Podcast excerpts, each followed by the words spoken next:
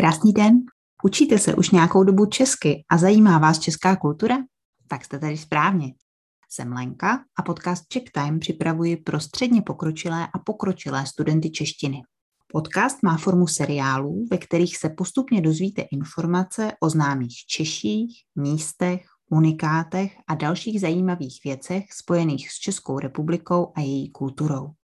Pokud vám nestačí podcast jen poslouchat, ale chcete s epizodami více pracovat a učit se česky, přihlaste se do konverzačního klubu, kde ke každé epizodě najdete transkript a další cvičení na slovíčka, gramatiku, užitečné fráze, poslech, psaní a mluvení.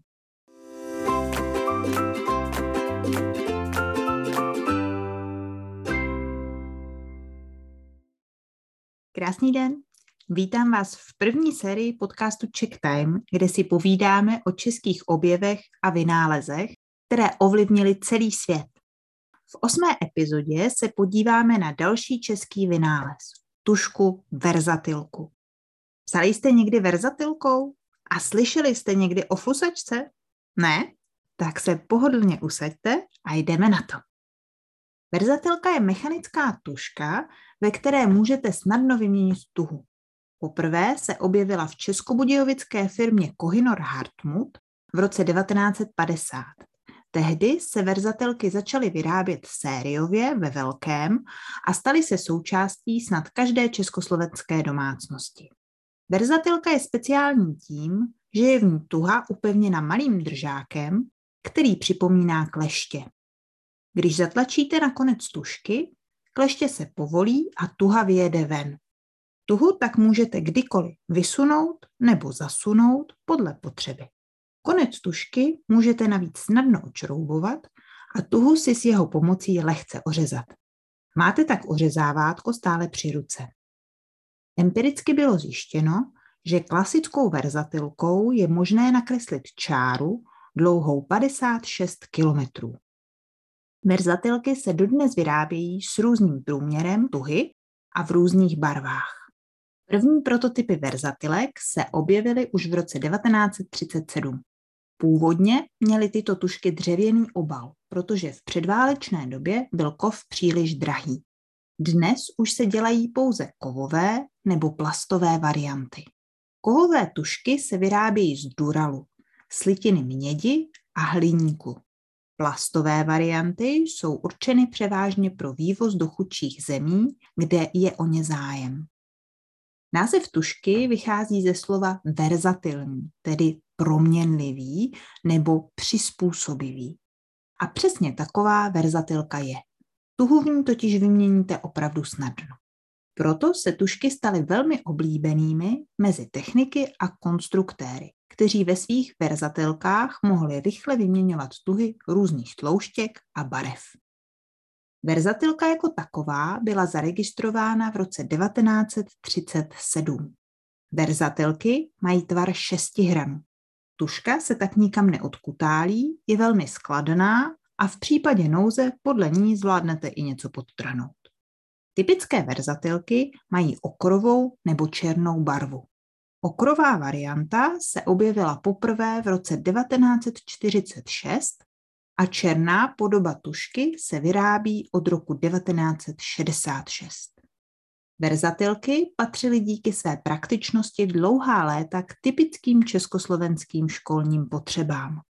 Žákům a studentům však zdaleka nesloužily jen k psaní, jak by se mohlo zdát. Když z verzatilky vyndáte tuhu a očroubujete zadní konec, může se z ní snadno stát účinná zbraň, flusačka. Pak už stačí jen trochu sežvíkat malý kousek papírku, vložit dovnitř a fouknout. Papírek tak vyletí opravdu daleko. K čemu všemu potom může taková nenápadná zbraň ve školních lavicích sloužit, už si domyslíte sami. Verzatilky se v Českých Budějovicích vyrábějí dodnes, a to každoročně ve stovkách tisíc kusů a vyvážejí se do osmdesáti zemí světa. Jejich produkce je dnes ještě větší než v dobách socialismu, kdy se vyvážely především do zemí sovětského bloku. Českobudějovická firma Koh-i-noor Hardtmuth vznikla kolem roku sedmnáct devadesát ve Vídni. Původně se zaměřovala na výrobu kameniny ale moc se jí nedařilo. Proto se její zakladatel Josef Hartmut snažil vymyslet něco jiného. V roce osmnáct set dva se mu to podařilo a nechal si patentovat světový vynález. Psací tuhu, vyrobenou ze směsi grafitu a jemného jílu. Tato verze tuhy se nelámala tolik jako tuha z čistého grafitu a mezi zákazníky si rychle získala velkou oblibu. Když se grafitová tuha obalila dřevem, vznikl převratný vynález – tužka. Roku osmnáct set čtyřicet osm společnost přesídlila do Českých Budějovic, kde sídlí dodnes. Odtud se na světový tužkový trh dostalo mnoho inovací.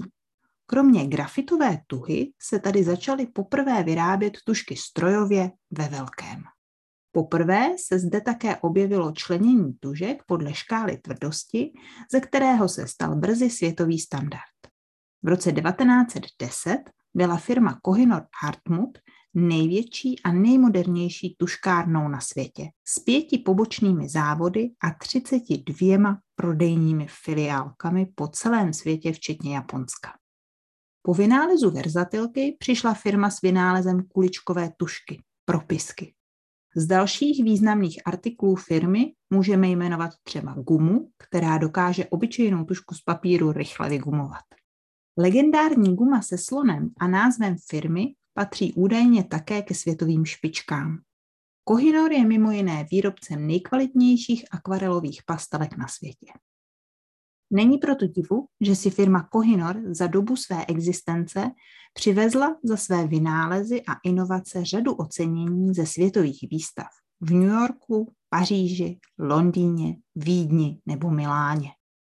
Přestože v dobách světových válek prožívala firma těžké časy a po válce byla znárodněna, je dnes českobudějovická firma i všechny její světové pobočky zpátky v českém vlastnictví s jedinou výjimkou – pobočky v U S A.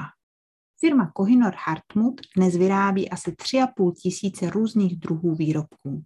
Z toho je přibližně půl milionu kusů tužek každý den.